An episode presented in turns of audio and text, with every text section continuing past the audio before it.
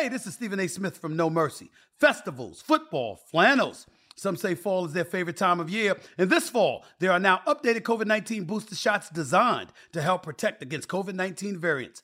If you've had your primary series, schedule an updated COVID 19 booster shot appointment as soon as you're eligible. And don't forget to enjoy the foliage, sponsored by Pfizer and BioNTech.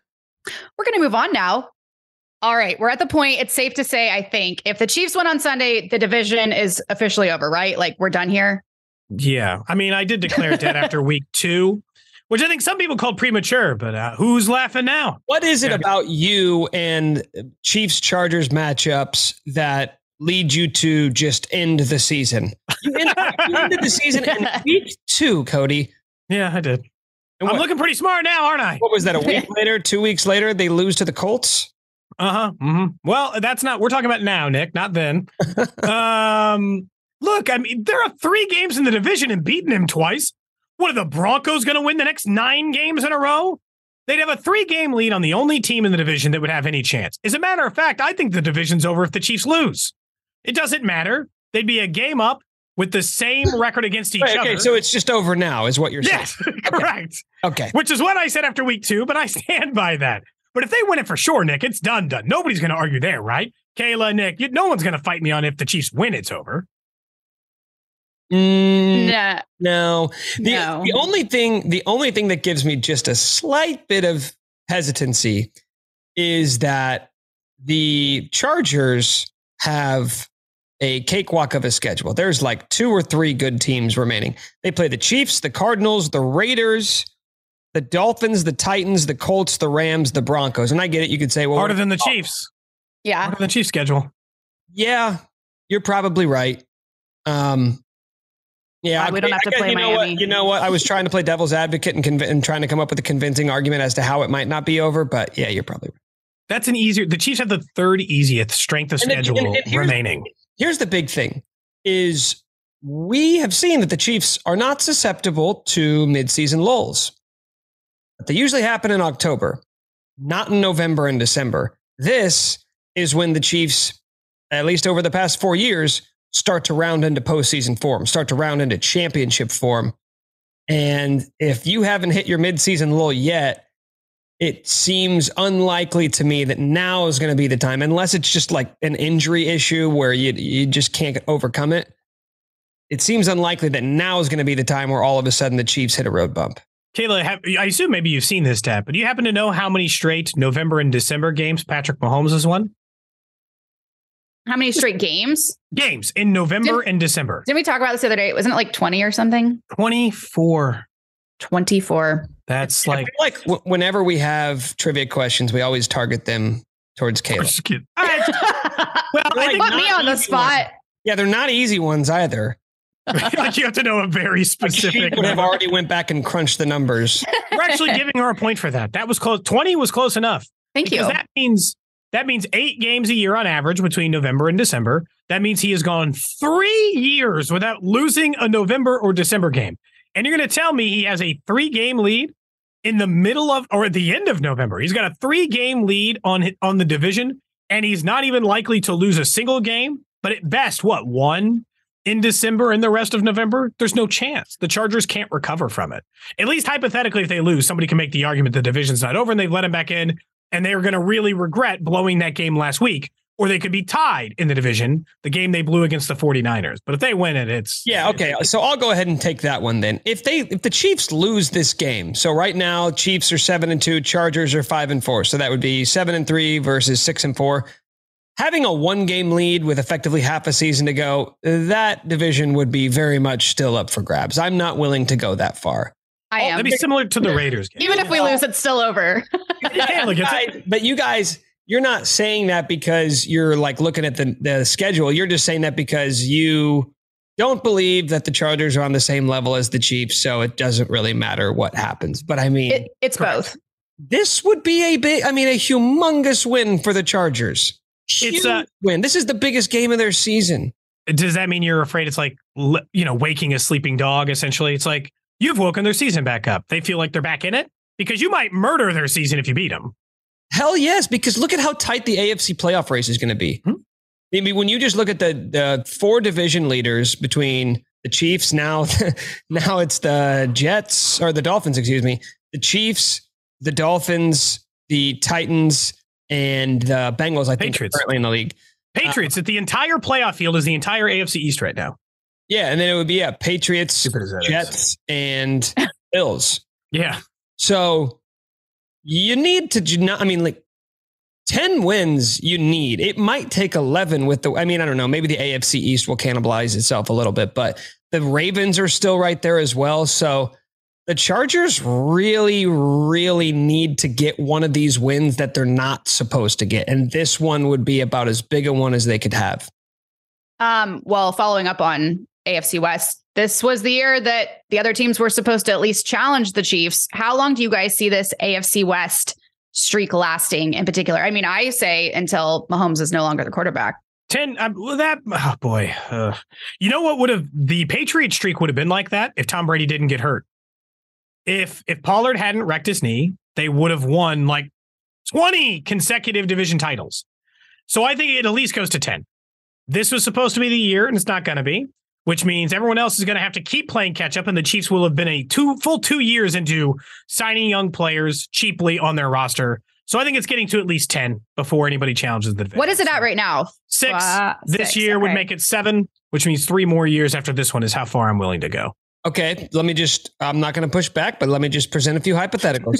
Let's say that in two years, Travis Kelce, for the first time in his life, it looks old. You know my stance on this, Nick. He never will. So, but if he does, that would be problematic. But that'd give them three years, two years. Okay, to so find another weapon. So here's the thing: two teams are eliminated. The the Broncos are screwed. They got a they got an albatross of the contract. No coach can fix it. They're done. So they they're screwed for the next three years. We thought they were going to compete, and the Raiders. What what were they solving their problem? Dude, you just you live in this world of dreams where it's like nothing, zero circumstances could ever lead to the Broncos ever figuring out anything. I mean, I guess Russell I feel the same way. Better, but. And I mean, like as much, I, as much as I love your Travis Kelce take, it's tough for me to like uh, really get behind the idea that Travis Kelce, a member of the human race, is simply never going to age in a sport where I would argue guys age much faster but, than in basically every other profession. But he's already doing things like he was already supposed to start aging. You realize that no tight end over the age of 32 has ever had a thousand yard season. So, like, he's already doing things other people don't. He's already a medical miracle. No tight end had ever had miracle. Six, six or six or seven, whatever it is, thousand yard consecutive seasons. The record before that was three with Greg Olsen. He already does things that no other human is. I make exceptional circumstances for exceptional players. To me, he already does everything that nobody else does. It's like the Tom Brady effect at some point at 37 years old, you couldn't keep bringing up the fact that Tom Brady next year was going to be 38 because at 38, he wasn't the same as every other 38 year old. The clock had already been different. So, like, to me, I feel like Kelce lands in that range. Someone's got to be first. Might as well be him. Yeah, exactly. All right, we're going to move on. Guys, this is the biggest test of McDuffie's career so far. We know Keenan Allen and Mike Williams have both practiced the last two days. So, let's see what our young rookie is up for this weekend. Nick, you know i have been a little bullish on on McDuffie. So, are do you think that he's going to fail this test, or do you agree that it is the hardest test?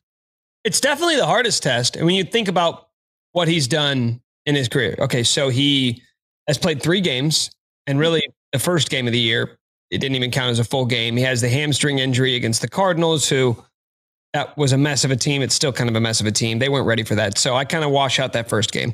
Last two weeks, he faced the Titans, who uh, completed how many passes to wide receivers? Can you? Uh, five. It was five. It was five. If this is a Kayla question, it can be, but it's uh, five. To wide receivers. To wide. Oh, wide receivers. Zero. Zero. Yes, that's right. You were giving them far too much credit with five. Sorry. Five total completions. Zero five to for, wide receivers. Five for most teams would be a low number, but they somehow set the bar even lower with zero. and then against the Jaguars, Christian Kirk, who he was sort of on a little bit, but aside from Christian Kirk, because we know the Chiefs don't do that, where like Sneed's not just going to be on one guy the whole game, yeah. right? So now you go up against a team with two legit weapons. And the last time that the Chiefs played the Chargers, we saw Justin Herbert pick on Jaylen Watson and going after the rookie cornerbacks a little bit and Rashad Fenton. Yeah. They were like, hey, let's see what you guys have. You better believe that he's going to do that with Trent McDuffie, knowing that McDuffie's going to play starter snaps, so he'll be out there the whole game.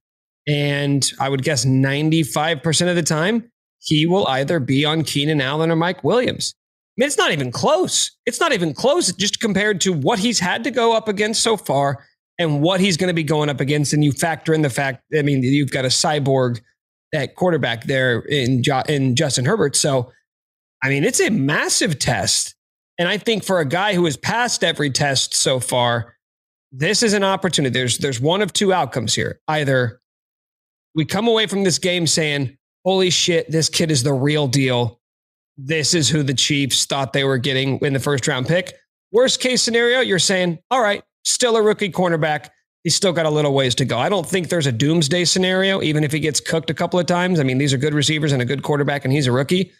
But those I think that's kind of your range of outcomes. He's either super impressive and we're going to say, "Holy cow, this guy's incredible versus like, all right, all right, we still got a ways to go with this uh, rookie defensive back class. I think it's specifically it's it's more um, specific to that for me, Nick. It's more about how he does against Mike Williams. He had eight catches for 113 yards and one touchdown, and he did that because all the Chiefs wide receivers are small and he's giant. And eventually, they're going to face other big wide uh, receivers uh, like Ja'Marr Chase. You mean the Chiefs cornerbacks are small? Yes. Yeah. The Chiefs corners are small. The Chargers wide receivers are huge. Specifically, Mike Williams is huge. And he took advantage of that height difference in that last game. Eight catches, 113 yards, and a touchdown. I want to see because my guess is the Chargers are also going to know that. They're going to know that Trent McDuffie is five foot 10 in the scorebook. They really scrubbed the tape to find that one. They're like, hey, so we found out that this guy, he's shorter than you. He's really short. you are really tall. He's also a rookie. So we were thinking, you're tall, he's short, throw it at you. so I feel like that's, but I mean, sometimes it really is that simple. That's the question we've had about this Chiefs cornerback unit the entire time. They've held up really well all year, Nick. But the question we have not been able to answer yet is when they're all together, can they handle a big wide receiver unit? Because that burnt them last year. The guys that ended up getting them and got them this year. Gabe Davis has gotten them. Gabe Davis got them for a big long touchdown. Mike Williams has gotten them for 113 yards, as I previously mentioned. Like we saw last year in the playoffs. We saw Ja'Marr Chase go and do that same thing and Gabe Davis again. Those big wide receivers are the ones that cause them problems. And so I would think that they're going to find out where Mike Williams, or they're going to find out the Chiefs are, if McDuffie can do a better job on Mike Williams than the last guy. So from that perspective, it absolutely is their biggest test. I just believe he's the goods. So in the early going, I think he's been their best cover corner. And I think that he'll continue to be that. But you're right, Nick. We're probably going to come out of this game feeling one of two ways a whole lot better about him or a whole lot worse. It's hard for me to imagine he's going to let up like four catches for 40 yards, and I'm not going to feel great about it. Because if that's what he does against Mike Williams, I'm going to feel great. But if he comes out of here getting torched or letting up nothing or below that number I just said, then we'll feel pretty good. I'm going to be honest with you. I it's tough for me to envision him just getting absolutely abused for four quarters. Same. Maybe he gives up a big play.